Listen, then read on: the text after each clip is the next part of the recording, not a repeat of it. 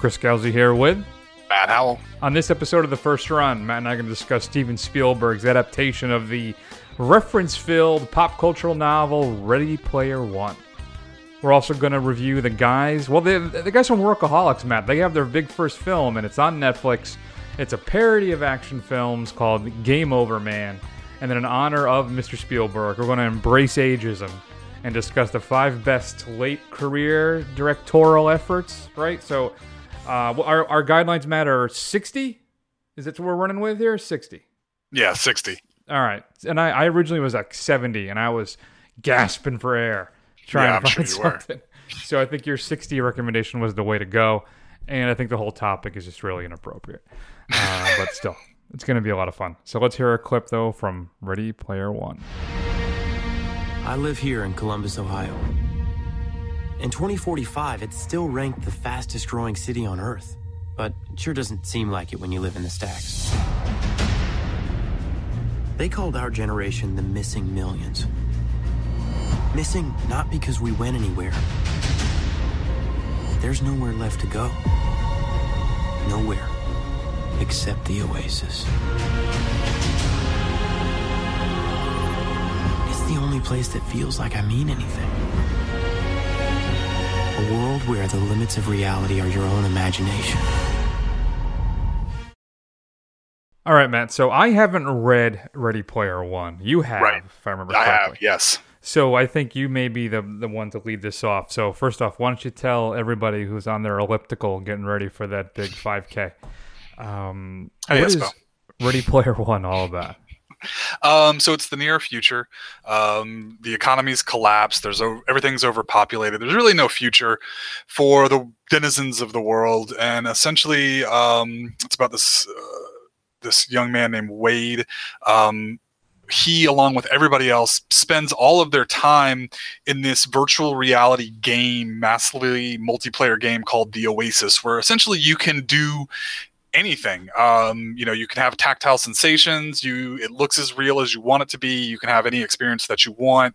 Um, and but everybody's focused on the Oasis and the fact that the game's creator, um, when he died, left three Easter eggs um, in his game. That if anyone was able to find it. Um, he would gain control of the most valuable, basically the most valuable product in the in the world. Um, and then uh, basically, it's it's the story of of Wade finding the first key, and it kind of sets off a domino of events. Fantastic. hmm So, unlike some movies that say, well, when they're going to go ahead and adapt anything, that it's a, they like that's unfilmable. You can't do Right. that. And I think that was one of the concerns with this film because it's it's basically a novel filled with pop cultural references, and it's and it's almost and it's weighed down by them. Right. Um, is that a fair characterization? Having read the book, Matt. Um, yeah, I would say it's it's not everybody's cup of tea. I think you have to be a certain bent um, to kind of know what the guy is talking about. Um, the guy who wrote it, Ernest Cline, he's really our age, maybe a little older. Um, so like his his frame of reference is mostly kind of 80s pop culture, which is if I'm being honest, we're kind of at the tail end of of the uh, of the spectrum of when that's going to be really relevant. Um, So it, it is kind of weighed down, and I think you have to kind of be into that kind of stuff to really enjoy it. But at the same time, it's got some cool ideas. Um, I just think it's maybe a little too fan servicey, but at the same time, I'm the target audience, so I had a lot of fun with it. That's a fair point. I feel like this thing for me was more of a tour through my childhood than a compelling narrative. Right. I mean, it, it, it has everything there. It delivers on everything Spielberg is going to give you, right? I mean, the guy is just, he's the Henry Ford of movie makers when it comes to stuff. Just the assembly line of just click, click, click, and then boom, exactly what you're looking for, and you're going to be entertained. Right. It's got the fun, the thrills, the laughs, the adventure. Uh, but I think it may even be hamstrung by all of that. Its need to check all of these boxes. right. Uh, and then, and one thing I'm concerned about, and I think you maybe you've touched on this a little bit, is if you didn't have our point of reference for this, if you didn't have the childhoods that you and I did, would you find this enjoyable? Um, I think so because it's it's it is it does have a lot of references in it, but there a lot of them are so are are so are like blink and you'll miss it kind of stuff. Like you're sp- sitting there scanning through the you know massive players and the kind of stuff in the background, and you're trying to spot all this stuff, but it's not like it's not as tied to the actual plot of the movie as it was in the book. Like the the references in and of themselves drove the plot, whereas this, is, I think, it's just more dressing. Look, then maybe that's my, a fault of mine because I was more obsessed with that. I wasn't exactly, you know, going down with a, a roll call or you know a lineup sheet trying to make sure I caught everything that I saw. Sure. But I was preoccupied by it. Right. Uh, I did still. I enjoyed the thing, and I and I'll say this too. This thing, Ready Player One, possibly has one of my favorite um, set pieces of any film this century that I've seen. There is Really? a particular place where they go. I think it's for the second key. okay. I want to. I, I want to avoid it as Oh, much right, as possible. Yeah, yeah, yeah, yeah, Because yeah. if, if people aren't familiar, I don't want to spoil it for you because it is done so exceptionally well. It's Yeah. it's done perfectly. I'm still looking back on it now. I'm still blown away by it. I'm thinking they must have taken that film and then digitally inserted themselves in it instead of creating like, creating it digitally. Sure. You know what I'm sure, saying? Sure. So I just that thing blew me away. I was smiling the whole time, like I cannot believe this. I cannot, and it looks so real. I mean, It it does. it is incredible what what they were able to do with this thing. I know I sound like get off my lawn, Chris, right now, but these kids these days and their Imaginarium machines are just absolutely out of this world. Right. But still, and that- from what I understand, that scene, that whole piece was originally supposed to be Blade Runner. Right. But Okay. uh, I guess that was it Cal Penn who helped to write the screenplay with Ernest Cline, as they felt that it was too close to Blade Runner 2049 actually coming out. Right. So they abandoned that to go with the set piece that they decided to go with, which is done perfectly. And it's Right. probably for me the most enjoyable part of the film.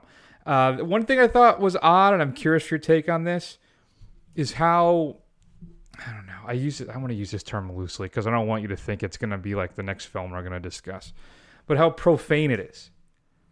I was almost oddly taken aback by how many times the S word is used in this film. Okay. I don't know why because I feel that I feel like even though the film's target audience is probably us, this is still a kids movie. Right. And there's a lot of S bombs in this Bad Bear. Did you notice Right. that at all, or am I? Did I just? Well, am I, I am I guess- hypersensitive in my I old think age? you're just being hypersensitive about it, honestly, um, Chris, as you are with most things. Um, saying, and if you any if you were to watch a, a Spielberg film from 20, 30 years, 20 years ago, you wouldn't have heard that stuff. I mean, True. he digitally removed the guns out of the Fed's hands in ET. right, but you got to figure it's probably maybe it's. I mean, let's be honest here. Denizens of the internet and, and gamer culture, they're they have a bunch of potty mouths, and this was toned True. way down. Um, so Oh, is the book much more vulgar? No, it, no, it's not actually. Um, I think it's just it could have been a lot worse than it was. you know, um, but yeah, I don't know. I did, I, I just kind of glazed over that. I didn't I didn't notice that. Um, to be quite honest with you, and I, I guess I want to say since you brought up the book uh, again, um, for those who've read it, the it's actually pretty different. The first test is not the same at all. It's completely different. Uh, the second test, um, as you alluded to, um, in the book, is based around Blade Runner, so It it's completely okay. different. Yeah, um, the you have to get a, a voice. You have to pass um, the Voight-Kampff test, the thing that determines if you're a replicant or not. Mhm. Um, I think that's the whole basis of it. And then Wait, wait a minute. Let's be hip about it. Uh, the the ex machina thing. Like, oh no, Yes. it's not the The Turing, Turing test. The Turing it's actually test. a yeah. different test for this. Yeah. Okay. Yes. Yes. I was trying to appeal to the millennials. Is what I was You trying were. to do there. You were, and then of course the the final battle, the Battle of Castle Anorak, is is pretty similar, but there's probably, well, I would say there's there's ninety percent less giant robots, which was really disappointing from based off of what happened in the in the final uh, in the final battle. So I will say that. Oh, there were a lot more. Did you get? Were there any transform? I I was one of the things I was interested about. There's, I seen a lot of things missing. There were no like Masters of the Universe, right? There were no Transformers. There was no Ghostbusters.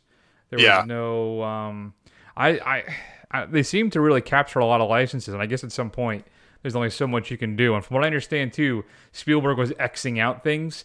Yeah. They were, the special effects people were trying to insert. I think at some point there's a gremlin in, Oh, the, okay. in the final fight scene uh, that they were able to sneak in that didn't get cut. Oh, so okay. uh, I don't know. So maybe there's even more. We got to watch this thing in uh, uh, you know, in a stop motion type Yeah. of thing to see if we can try and Yeah. catch everything. Yeah, I completely agree. Yeah, and the it, I mean it's in we're kind of nitpicking on this. I don't think this is a great film by any means. I don't even No. think it's kind of um, you know, I'd say it's mid-tier Spielberg. It's nothing and it's great. I mean, but I mean, it's it's fun. It's entertaining. It's a nice little diversion, but it's it's not it's not as good as I was hoping it was going to be. I think one of the big faults for me too is the ending. Uh, Yeah. How this thing wraps up, I, th- I was just I was very underwhelmed by. Again, Yeah. I, we won't spoil too much of it, but it's it, it's kind of it's more. It seems more concerned with tying tying the film together than it is actually presenting an emotional and satisfying ending. Right. You're right. It does kind of everything seems pretty pat, and it's not. It is that way in the novel to an extent, but it's not quite as neat as as that is as the ending is for this. Yeah, and uh, and just to go back to what I said in the opening too, as it's a tour through my childhood, not a compelling narrative, and, and then as I said, what I think is still one of the greatest set pieces I've seen is a microcosm of the problems of this movie as well, Right. where it's more focused on what it's showing to you than it is about telling the story itself. It's Right. all about the presentation uh, and what and all these cool things we can see.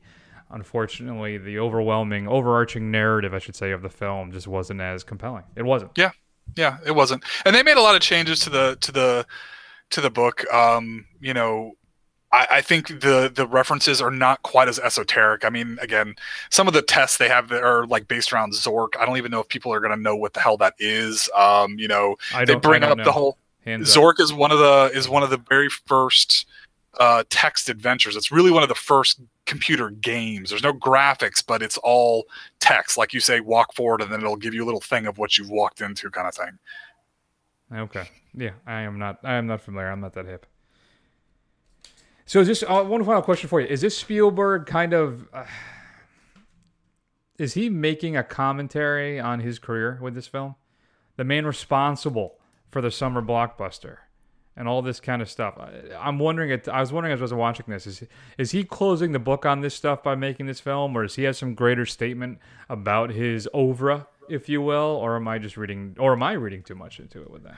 Um, I think it may be a little bit of a soft love letter to the fans. Like, here's a warm blanket to kind of, you know, you know, it's nothing groundbreaking, but it's like here's the stuff that you're comfortable with. I don't. I. It, granted, it's been a long time. I think the last good, you know, kind of um, popcorn flick that I think Spielberg did was Minority Report, but. Um, you know, I still think that he's still got it in him. I think if something comes along to moves him and you know, maybe when he's 75 years old, he'll release another great blockbuster kind of thing. But um, I, I don't know. I don't know if it's a self-aware of that. I didn't really get that sense um, from the film. It didn't seem that deep, if I'm being honest. Has he totally abandoned the the Schindler's List type stuff, or the Saving Private Ryan's? I should say. Is is are we done with that kind of stuff? Are What was his last? What were his last out- films? What was his last films before this one? I, I can't remember. So I know, the like post. Mm, Maybe the post is supposed to be that. yeah, I think Bridge it's a of re- Spies, BFG, um, Lincoln, Warhorse, Adventures of Tintin, Indiana Jones, The Kingdom of the Crystal Skull. I know you love. Yeah, that cool. Uh, Less said about that, the better. you know, I, I just, I like he hasn't had a statement film. I think really since Saving Private Ryan, and even then, Right. You, if you're gonna do the statement film, Spielberg, you're, you're the, the list starts and ends with Schindler's List, which was in 1993. Well, but you but you just said it right there. That kind of starts and ends. Before his career, that wasn't really it, a whole lot before that, right? yeah, no, no. I mean, and I guess he kind of followed up with what Munich. Empire of the Sun, maybe you could say. Yeah. Even the color purple. Yeah. I mean, Lincoln. Lincoln. I mean, it's and it's not a statement film, but it was. I think it was more. It was closer to that vein. I think. Yeah. Yeah. I don't know. I don't know if anybody else could have made this thing though. This is right in his Spielberg warehouse. If you're looking for the summer kind of thing, you, this is the guy you're going to go to to make this movie.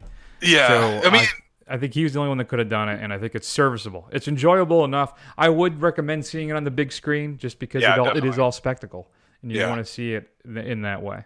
Yeah, I mean this is this reminds me of this kind of is kind of the meta commentary. I saw this thing where Tarantino he was talking about Pulp Fiction. He was talking about how they were in Jack Rabbit Slims, and then John Travolta gets up on the on the stage and does the dance, and there's the iconic guy doing the iconic thing and a thing that based on iconic scenes. And he's like he's basically creating this entire meta circular thing, and this is basically what that is to me. It's like you know you get Steven Spielberg because you have to, and he puts all this stuff in. Although I think it's pretty interesting, he left out a lot of his own stuff. So. Um, but I'm with you. I think you have to see it on the on the big screen. It's it's I would say I think it's a bit of a stretch. I'm gonna say B minus film. Mm-hmm. I think that's that's probably a bit of a stretch, but I'm gonna cut a little bit of slack. No, I, that's where I landed as well uh, with okay. B minus. I think that's fair. Uh, it delivers on what it's trying to do 100%, and it's going to give you an enjoyable night out at the movie. Right. It's plural. So uh, I don't know why I ran out of steam there, but yeah. So I guess that's where we are. So we're both giving it a B minus. The Ready Player ones. If you had a chance to see it, we'd love to hear your thoughts. Shoot us an email at feedback at thefirstrun.com. Matt, let's tell you what's coming up on Blu-ray and DVD this upcoming That's... Tuesday, shall we? A film that I didn't really talk about last year, and I meant to bring it up a couple times, and I'm very disappointed in myself that I keep forgetting to bring it up. Yeah, I think it was one of the more entertaining and better films of last year though it didn't obviously make my top 10, and that is Aaron Sorkin's directorial debut of Molly's Game. Jessica Chastain plays Molly Bloom, where she runs these underground poker games. And it's a really compelling film. It's really well done. It's very interesting.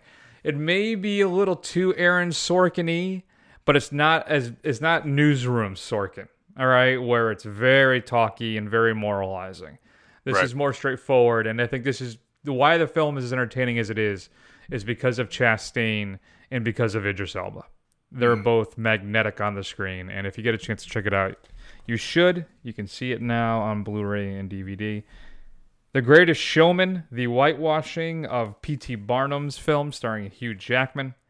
It comes with a Best Buy, you get a steel book. Target, you get a digibook. And Walmart, you get a song book with two song downloads, two hours of behind-the-scenes footage a sing along, eight deleted scenes, and a bunch of other stuff. So, did you ever see The Greatest Showman? We did, I did not see it. I didn't see it. I, I honestly, I have, I have a, a real distaste for musicals. I have very little patience for them, so I was not in a hurry to see this. We are going to fix that at some point, folks. It's uh, the one marathon. It's impossible. Chris, Chris, don't do it. What about singing? Have you seen Singing in the Rain? I felt the same way as you did until I watched Singing in the Rain. Okay, but I, I okay, I have to admit I have not seen Singing in the Rain. Calm down. But the I'll, sit, I'll, sit, back down. I'm sorry. Yeah. um, but it's uh, I even if I love it, I don't think it's going to change my my opinion on the entire genre. I think it's going to be the exception to the rule kind of. Thing. I'd want it to just give you a, cha- a, a the opportunity to say, all right, well, maybe Maybe. You know, maybe this might be worth it. just maybe. I, well, you'll have you'll have to. All right. So at some point this year, I'm going to ask you to watch Singing in the Rain. Okay. Then we can reassess and go from there. Fair enough. All right, because I still I want to see West Side Story, which I've never seen. Mm. So you can pick up, as I said, The Greatest Showman. Phantom Thread, one of the better films of last year as well. P.T. Anderson is coming out. Includes an audio commentary with P.T. Anderson. I think it's specific though with the camera tests and uh, some other featurettes, including a collection of deleted, deleted scenes with music by Jonny Greenwood. Uh, I was a big fan of Phantom Thread. I'm glad that's finally coming out. All the money in the world. Mm which is the story of John Paul Getty and his son get gets kidnapped, sort of, and directed by Ridley Scott. What's interesting about this, Matt, is what? What's the interesting bit of trivia about all the money in the world? Well, it uh, it used to have Kevin Spacey in a very prominent role as Getty um, in needless prosthetics, which I don't even know why they did it in the first place. And then all that stuff came out. He got removed from the film and uh, replaced with Christopher Plummer, who I believe got a an Oscar nom for that. He did. Well. He, he did. Came wow. in. They shot the whole thing pretty quickly with him, and then also has the uh, issue where what Wahlberg came back yeah. and made like six million dollars for his reshoots. I think it was it was one million dollars. One million dollars. Yeah. All right. And Michelle and Williams got scale, but it was I guess how his contract was built. Of course, the issue yeah. is that Williams and Wahlberg both have the same agent. Right. So Right. But Wahlberg did eventually donate all the proceeds for the Okay. reshoot, so good on him. Uh, I I want to see this just because of the, because of the the interesting story behind it, Yeah. and to really see that that he could that um, Christopher uh, Plummer could come back and then shoot all that stuff in a matter of what, like three weeks or something, Yeah. and then churn out an Oscar-nominated performance. I think yeah, it's seriously. absolutely I mean, just if you watch the get on YouTube, watch the Kevin Spacey version of that trailer, and then watch the Christopher Plummer version, and it's night and day. Like it's just everything about it is just more effortless with Plummer. It doesn't seem like the hammy acting. It it's got to be a thousand times better, even though I haven't even seen it. Either I one. haven't I haven't seen that Spacey trailer. I got I'll have to do that myself tonight. Uh, Proud Mary is being released as well. Includes a couple making of featurettes. This is Taraji Henson, where she play. It's basically a blaxploitation film. I guess this would be like an updated Right. version of Foxy Brown, Coffy, one of those types. So uh, I, I do have a soft spot in my heart for that genre. So I'd like at some point to check out Proud Mary.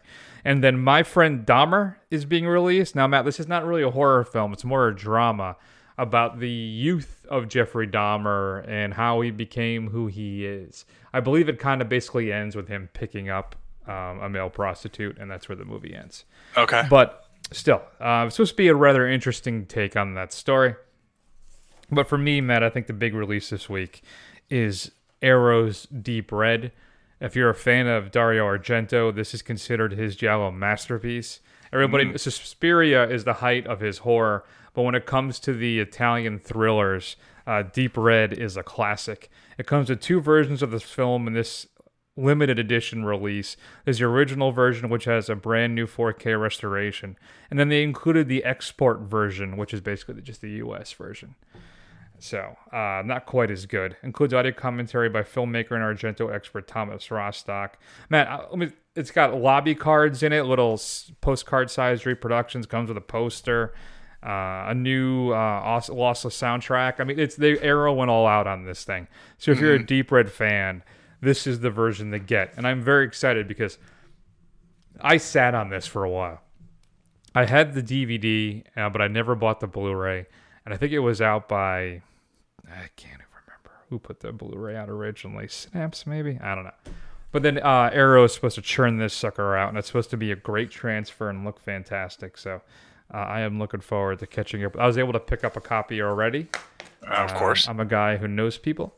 So I haven't, unfortunately, have not had an opportunity to watch it, but it will be watched soon. And then finally, your straight to DVD peak of the week is the 420 Massacre, also known as the the 420 Massacre. One of them, it's like a date. 420, 4 slash 20. It's, I don't know why I'm spending the time. 420 has become synonymous with the marijuana culture, Matt. I'm not sure if you're aware of that because of your clean living That's with right. April 20th now dedicated as the official holiday for weed enthusiasts.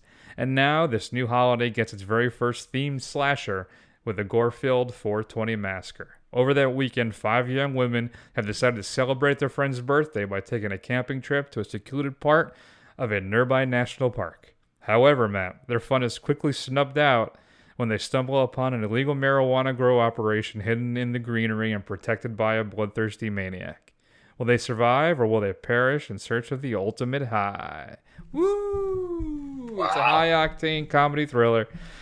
Which mixes gore, suspense, and humor. It's the perfect film to accompany your next joint, or maybe you'll think twice before lighting up next time. Wasn't that one of the issues with the Friday the 13th relaunch where Jason was basically a pot farmer?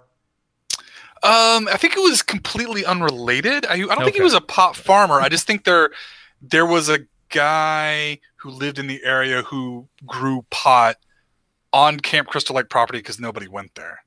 Oh, okay. Did you hear too that some artist I think is, put a, a Jason statue at the bottom of a at a at a Crystal Lake lake? Oh, really? Yeah, Yeah. yeah. And he's like looking up. Yeah, that is pretty sweet. I have heard of that. All right, Matt. So what should we be streaming this week? All right, so on Amazon Prime, um, You again, better one of say what you're gonna. I, I, you better be saying what I think you're gonna say. No, because I haven't seen it yet. I haven't watched it yet, so therefore I Oh. can't say that. You can make your own streaming pick of the week when it's your turn, which is never. So, um, but I'm going to pick one of the better films. I wouldn't better films of 2017. Uh, Good Time, um, which is uh, stars Robert Pattinson, almost unrecognizable as a small time crook who um, steals, um, does a bank robbery with his uh, mentally handicapped brother, um, who crime goes wrong. He gets caught. The brother gets caught, and the rest of it is him trying to come up with the the bail money to get him out of prison. Um, it's uh, it's it's it's kind of it's one of those things that you can't believe all this stuff happens in the course of basically 12 hours but it is pretty uh it is a pretty uh, uh intense uh uh nasty little film Yeah, uh, it is quite good. Directed by the Safdie brothers, and uh, Pattinson turns out a fantastic performance. After seeing this, and previously I think it was Rover, the Australian film, which you haven't seen, is pretty interesting. Uh, I gotta say, uh, as the kids say, mad props for Robert Pattinson.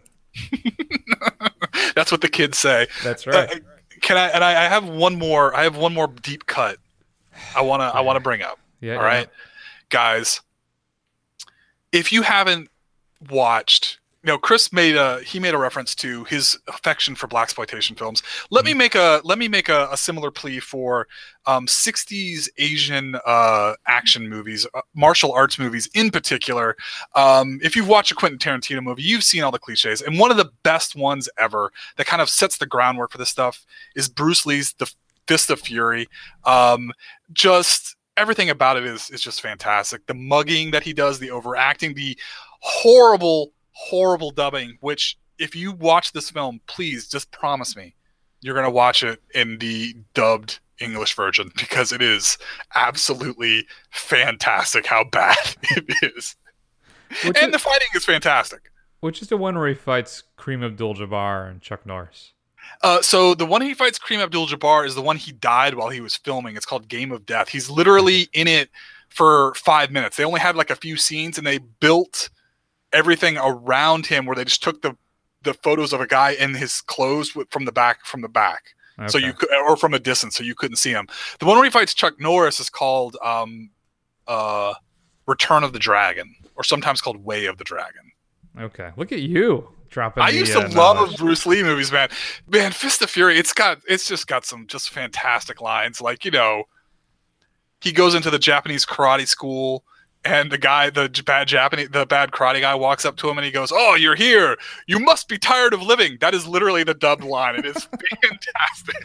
You have to watch it. I've only seen Enter the Dragon. You have? That's the see, that's the American one. That's the one that's actually that's the one that's most coherent and good. You have got to watch some of these Hong Kong ones. They are watch Fist of Fury. It's it's fantastic. All right, it's on Amazon right now. It is, yes. And I'm just going to mention briefly the thing that Matt didn't bring up because he hasn't watched it yet. Just I, at this point, I'm only doing it just to just to irritate you. At this I- point, it's a 99 cent rental on iTunes, but you don't even have to do that because Yeah. it's streaming on Amazon if you're an Amazon Prime member. Right. And that is Sean Baker's The Florida Project, one of the absolute best films of 2017, an instant classic. I cannot recommend it enough. Watch The Florida Project. It will break your heart. It'll make you laugh. Willem Dafoe is fantastic in it. I just The Florida Project. Watch it today, and then tell Matt to watch it because this is a travesty. this is unacceptable. It is. If he had a replacement, he would have kicked me off the show days ago. I'm, I'm on the look. I'm on the lookout. We'll see what happens with the auction winner guy. Yeah, if he if, if he does a good job sitting on the show in a couple in a couple weeks, it could be curtains until unless All you watch the Florida Project. Threats. All right, There's- fine. That's right. And musicals. You have to watch Yeah. six musicals in the next six weeks. And the next week and a half. That's right. All right, so Matt, let's move on and uh, let's talk a little bit about Game Over Man after this brief clip. That's what we should be doing. We should be chugging champagne. We should be wearing diamonds, collecting albino pythons. I'm over here. I'm holding onto the poop side of this scrubber. Sweep the hotel. Party's over.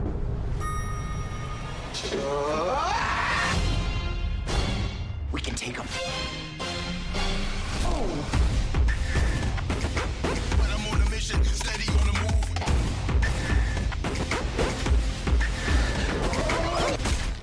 Oh, by the way, I get next kill.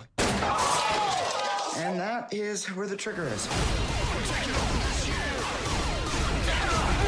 Are you ready to be Tom Brady? We the Brady Bunch. We the Brady Brady, Bunch? Bunch. Do you think Tom Brady is in the Brady Bunch? The dad, right? No. No, he isn't. All right, Matt. So I'm a big fan of Workaholics. I've actually always enjoyed that show. I think it's very funny. It's very crude. So you, we have our three stars. You have Adam Devine. Devine? Divine? I Divine? think it's divine. I think it's divine. Divine. Yeah. But why is it then? What's what's the Maroon Five guy then? Adam Levine. Levine. Levine, yeah. All right. So all right. So the Workaholic stars is Adam Levine, Anders Holm, and then uh and Anders. Is that Anderson? I've always No, it's wondered about Anders. it. His name is really Anders. It is straight Anders. Yeah, he's he's Dutch or something, Norwegian. Oh well, then he can't be trusted. And then we have Blake Anderson. So the three guys they they play housekeepers at this hotel, and that's basically a hostage takeover type situation. It's basically a spoof of Die Hard. All right, Right. that's basically what we're talking about here. And I was kind of looking forward to this because I enjoy these guys. As I said, it's actually written by um, the untrustworthy Anders Holm, based on a story by all of them, including the director Kyle Newacheck. He plays their drug dealer in the show Workaholics. So that's Oh, okay, who right. he is. Yeah. So I laughed out loud a few times in this thing, Matt. Like Yeah. gut belly laugh out loud. And in other times, this film is just DOA. Yeah. There are some truly hilarious moments in this thing, but unfortunately, I don't think it's enough to carry it through its what 101 minute runtime. Mm-hmm. It is. It's just I'm not sure what the proper adjective is because it's exceptionally sophomoric in its humor, which I Right. appreciate. Right, I enjoy that kind of stuff. It is truly profane. I am not criticizing it by saying that. That's more, I think, just a warning. Right. If you ever wondered what DeVine's junk looks like, well, here's your chance. Repeat. Lots and lots of it. Yes. Lots. Not even every every every word you can use to describe junk is is on display several times through this. Yeah, it's it for. I don't know, man. I found it un, in madding, maddingly uneven. Yeah, that's very fair. And I think that's the best way I can describe it. And one of the most uneven films in recent memory, which makes it more frustrating, is because the, the stuff that works just knocks you over with a sledgehammer, but the Right. stuff that doesn't is just all right. Yeah, come on, let's let's move on. Right. So I'm not sure. How do you feel? Do you agree with that assessment? Did you enjoy it more than I did, or did you absolutely hate this thing? What's your thoughts? Um. Yeah. I. I didn't hate it by any means. I think you're right on on the money here. I think when it's when it's on, it is really on, and it's it is very very funny. But I think I think this is. I think they they trying to lean in too much into the action aspects of this, um, and I think that's really where it kind of falls apart. They're just not. I just don't think they have the chops for it really, and and um, that's where it just doesn't it doesn't work for me in a lot of instances. Um, you know, and uh, you know this is a, a kind of a a running, you know, uh, a running litany of, of cameos through it. It's like a spot the cameo throughout the Oh. whole thing. And again, some of them are really funny. Um, no. not a single one of them are funny. I if you can count the Daniel Stern one as funny, if and I'm well, gonna give you a little Daniel leeway. Stern, so no. He's, I'm gonna give you a little. Okay, then that doesn't count. Then no, I didn't find a single one of those entertaining. I think the the highlight for me. Well, all right, that's not fair. I enjoyed the Shaggy bit. I think Yeah. the Shaggy bit worked, uh, but I think that's I think that's it. That's a wrap for me. Every every other one in the film just just screeched to a halt. Particularly for me, the Joel McHale one. Dear God, I love Joel McHale, but Yeah. that that stuff with him was horrible. The Donald Faison was okay. Um, Yeah, that was that was. I mean, Donald Faison. I mean, that was all right. I mean, you're right. I mean, I thought the the Jillian parts of it. Uh, I thought that were pretty funny. There are other hers? coworkers. I don't even I don't remember what Jillian Bell's. She was she uh she pooped her pants. Oh yeah, yeah, Oh yeah. yeah. I mean, again, she pooped her pants. Well, it's really not the fact that she pooped her pants so much as the way she sells it. Um, and it's, I don't know. It's, I think you're, if you're not, I mean, as you said at the very beginning, it's incredibly sophomoric and crude. So I think that's the kind of humor you're in for for this. You know, I mean, That's true. there is a running gag with a severed penis, you know, being flopped around several times. Several times. yeah. Some could say perhaps too many times. yeah, some could say yes. It would be easy. In fact, I would say that too many times for sure. A lot of people are saying too many Daniel times. Stern's fake Wang. So yeah, and, and then of course I, I always like to see Rona Mitra. I will always love Rona Mitra for Doomsday, but Yeah. um, and she is suitably a badass in this film. But it's again, I, yeah, no. But I al- Sam Ha- Sam Richardson is always a highlight for me. The Workaholics guys are entertaining enough. Listen, you get what you pay for. Which is if you which is eight ninety nine a month. And then, Yeah. and let's be honest, that's why it's there. That's why it's on Netflix. You know, this is basically straight to video. I am really starting to wonder about Matt Singer's theory that Netflix just creates things to have on while you're doing other things in the house. Yeah, because I'll tell you what, I was folding some laundry. I would put this thing on pause. I went and fed Emily lunch. You know, I came back to it. You know, it literally took me half the day to watch this film. Yeah, it's it's and it, and I don't want to be pooping all over it like Jillian Bell. I just want to say, I, I, I were the funny bits enough for you to recommend it, Matt? Is it a, was that enough? No, I don't think so. No. No, I would say uh, uh, for going with the the patented first run letter grade because nobody else does that. I would say C minus, C minus. Yeah, I had a I had it at a C. But? I, I that's a gentleman's C. I mean, that's the best I can do. It is. and that's really a stretch. yeah, I just I I think what it is is I laughed hard enough. Yeah, You know, on the parts that- that were funny. Yes, that it was able to just push it over the top for me.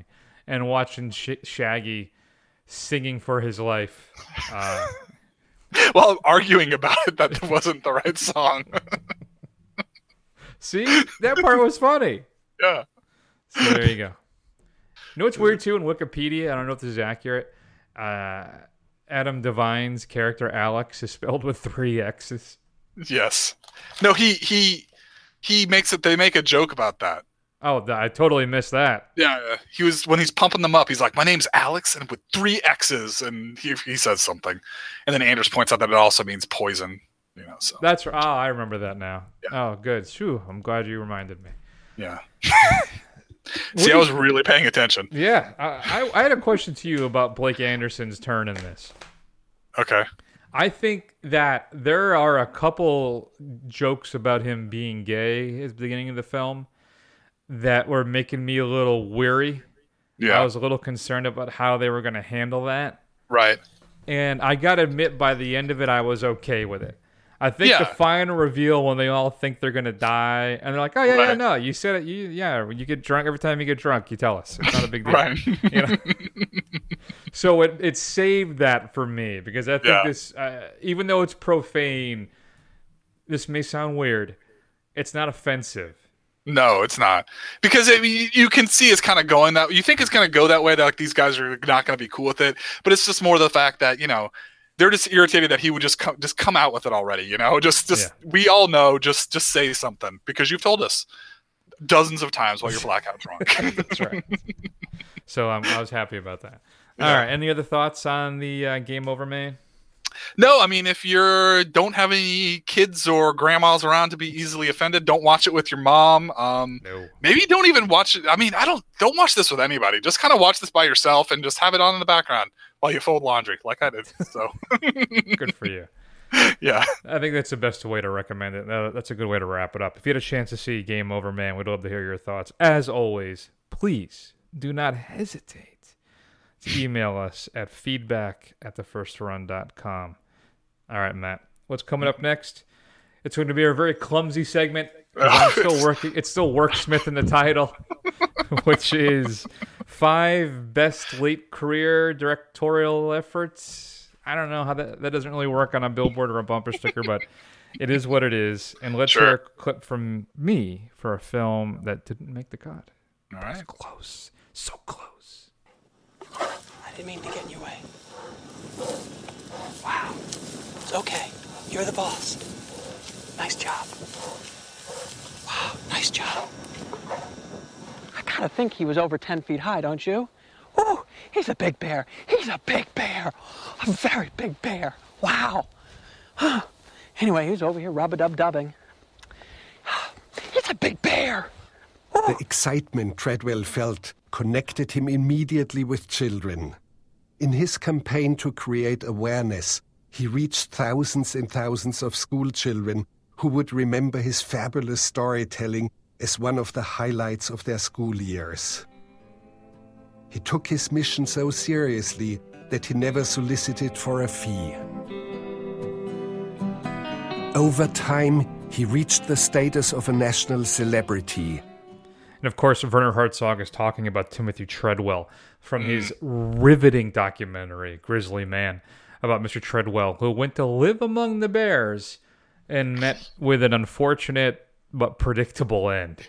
Yes, yes. That scene when Herzog is listening to the last audio tape with Treadwell begging the bear to not consume him um is just it's just because you don't even hear it right you're just Yeah, watching you, don't, you don't hear it. He's listening to it, reacting to it, and he's telling the the person who owns it, who's never listened to it, to never listen His to wife. it. He's like, "Promise me, yeah, Treadwell's promise me, you'll never listen to this." Yeah, I, it is absolutely chilling. I'm getting goosebumps now just thinking about.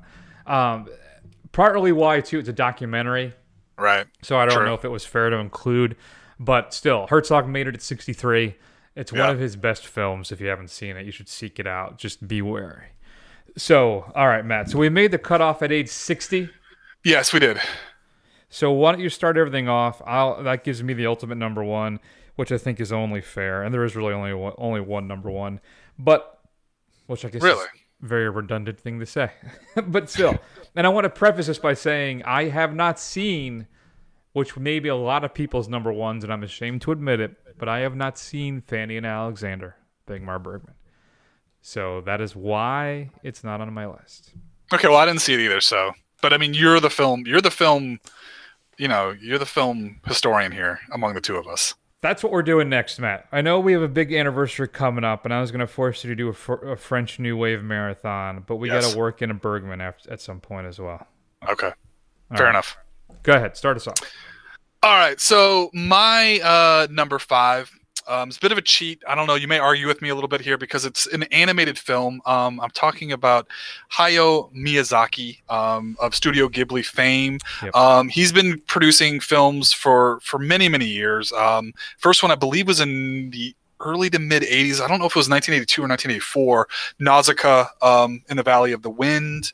Um, but in 2001, when he turned 60, uh, Miyazaki released uh, Spirited Away, which may be is arguably his best film. Um, it's a fantastic kind of like uh, otherworldly uh, uh, film um, that I, I really I think it's really you got to see it. I don't want to tell you too much about it, but it is Right. it is a really fantastic movie if you haven't seen it. Yeah, I love Spirited Away. I it ended up in an honorable mention for me because of the animated portion of it, which Sure, I think is just ridiculous of me even to say. I think it's horrible. The fact it's that elitist. It's like- elitist. yeah, and likely like it's a reason why there hasn't really been what an animated film nominated for Best Picture.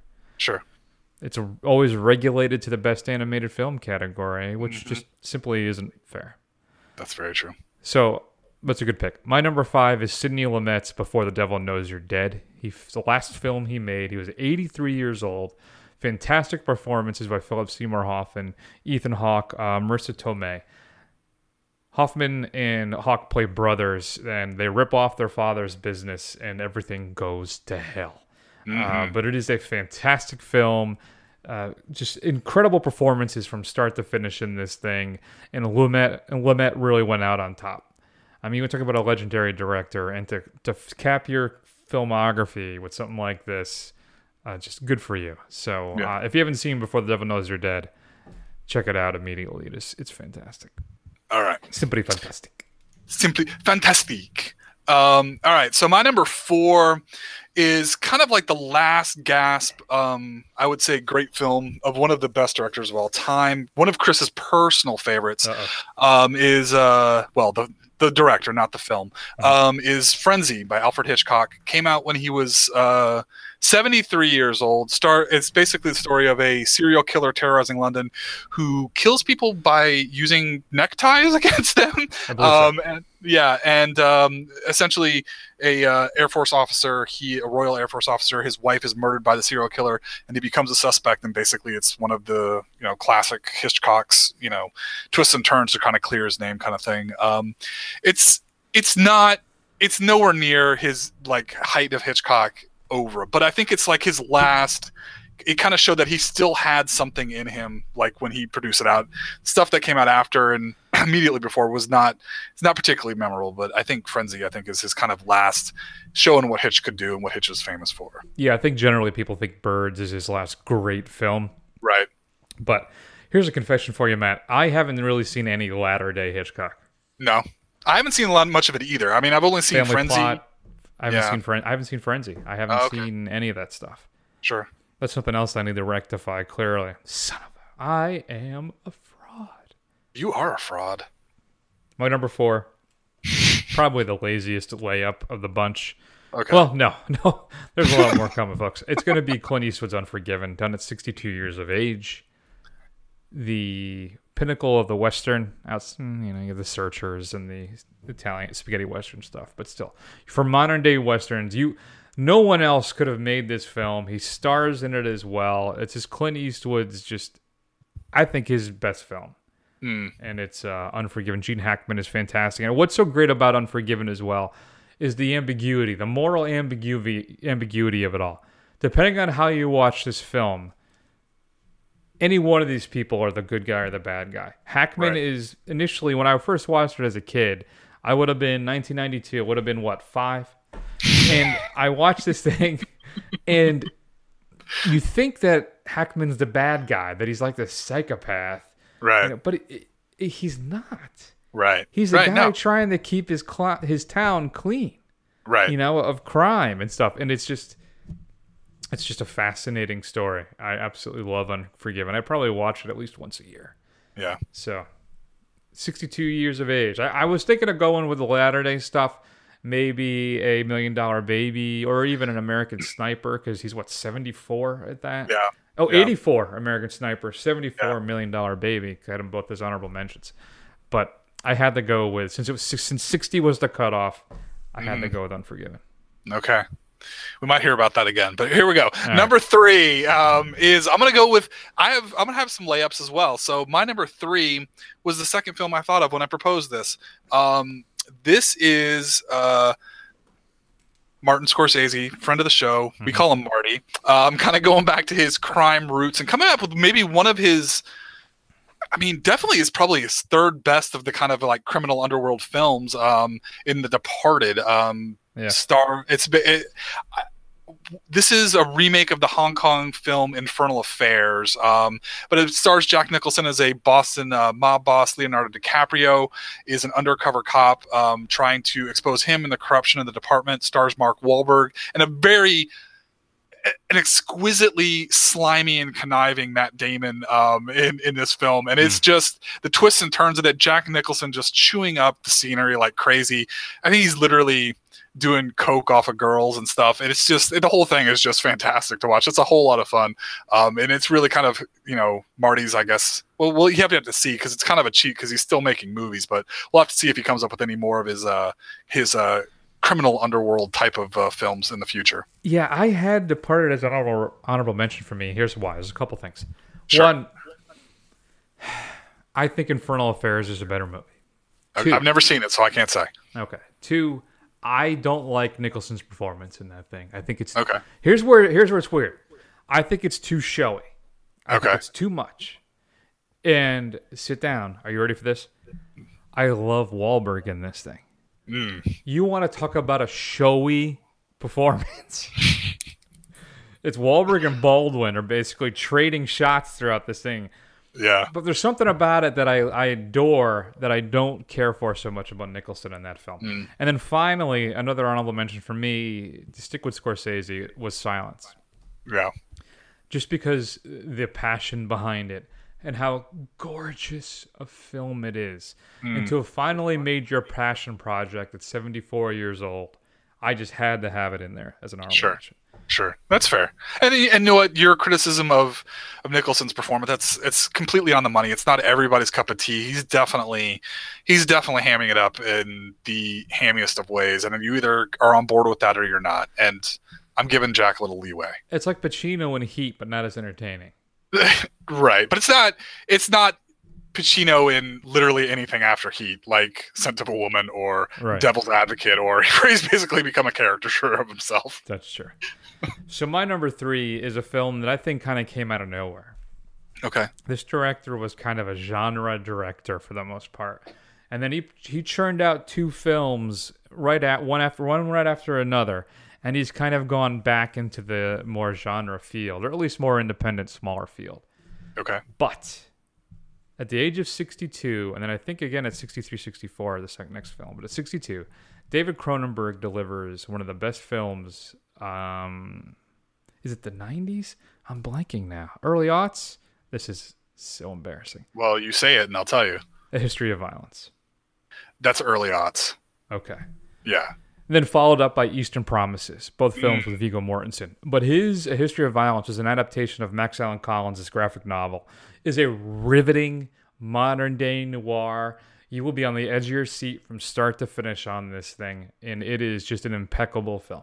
A History of Violence is one of my, I think, all time favorite films. Yeah. And, and with our 60 cut off again, there's no way it wasn't going to be on this list. Number two.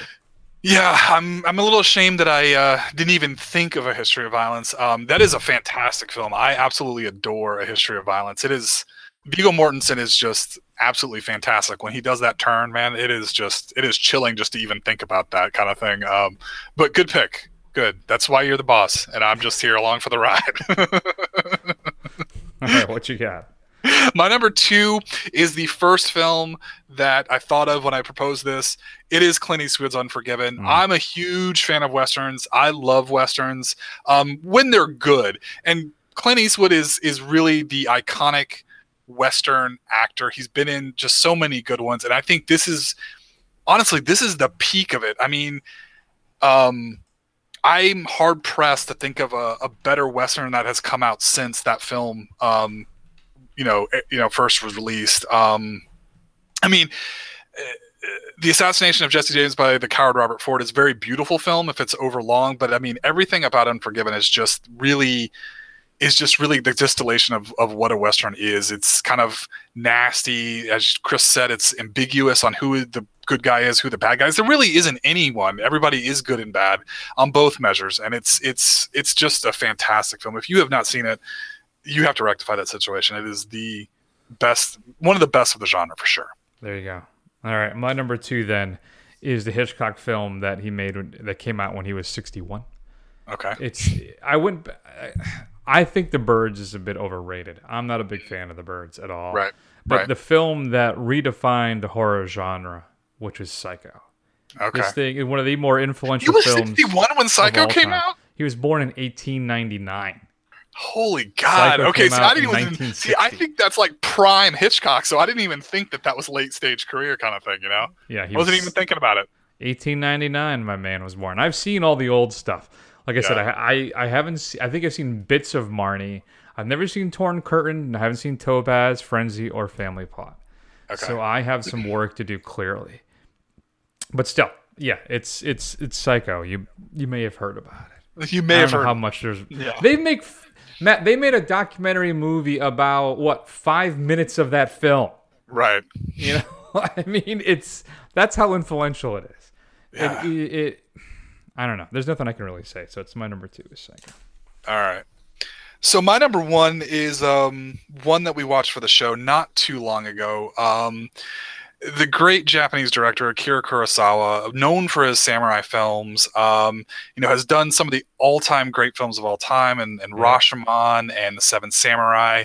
And he, you know, and later in his career, and it's really unfortunate, he kind of lost some of his luster. He lost a lot of his influence, but he had one. He released a, a, a retelling of um, King Lear called Ran, um, basically set in feudal Japan, and it is it is absolutely gorgeous. I mean, it's just what he is able to do with um, you know the the color palette and just the scenes that he sets up. Every bit of it is just absolutely beautiful. Um, if you like cinema, you have got to check out Ran if you have not seen it.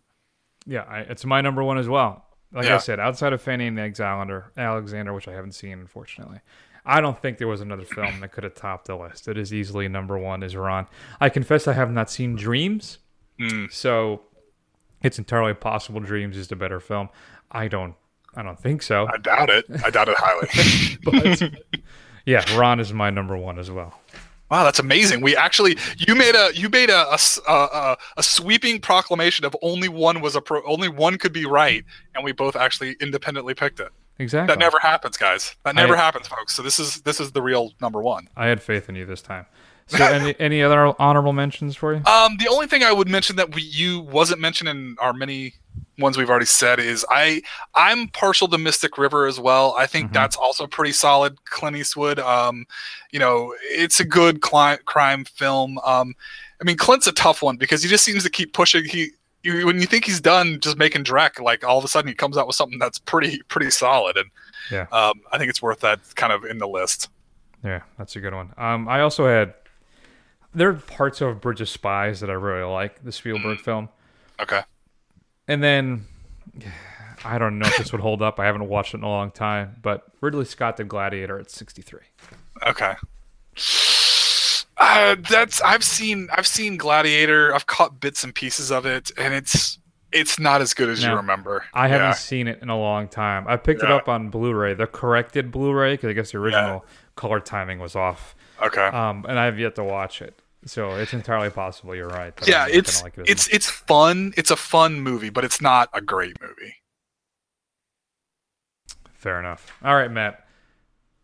We'd love to hear your thoughts, everybody. What do you think are the best late career efforts by your favorite directors? Shoot us an email at feedback at thefirstrun.com. Matt, next week, Yes. next week, the big, big surprise hit, A Quiet Place. 97% in Rotten Tomatoes, made a ton of money. The, the industry is shocked by how well this thing is done. So I'm happy to see Jim doing so well. Without Uh, Pam. That's right. so we'll be With his discussing. consolation prize, Emily Blunt. we'll be discussing a quiet place. I also still, I, I, Blockers looks interesting, and there's still a bunch of other stuff in the theater too. We want to check out. Yeah. Um, there is the Death of Stalin, which may Yeah. already be gone. I'm not sure. Maybe I'll try to work that in. Uh, at some point soon, I'll be doing my Tampa, the Gasparilla Film Festival, the Tampa Festival, International Film Festival down here. Wrapped up. Uh, one of the films coming up this week is one I did see, which is Chappaquiddick. So I'm hoping to do a little special show on that. One of that, of course, will be My Best Fiends, which is the next film by, well, not by, but starring one Mr. Tommy Wiseau. Mm-hmm. So I have a few thoughts on that. We still have to see Isle of Dogs. There's just so much going on. I can't. I can't even get. My I head know we're getting it's getting into it's getting into it's getting into party time here. You can count on a quiet place, and the rest Yes. will be a pleasant surprise. Right. Check us Keep out on Facebook and Twitter and Instagram and YouTube. Do a search for the first run. Scroll, scroll, scroll, scroll, scroll. Eventually, you will find us. You can also listen to listen to us on uh, Apple Podcasts, TuneIn, Stitcher, thefirstrun.com. Call me. I'll play it over the phone. Whatever you need. And go to Apple Podcasts, and if you wouldn't mind terribly, give us a rating. That's really what's going to push us up. Minimum three and a half stars. I'm not going to be greedy and say four or five. Minimum three and a half. And Yeah, if you're not going to give us at least three and a half stars, don't bother. Don't That's rate right. us. And that's going to be the big show for this week. We're going to take an extended break, and we'll see you all soon.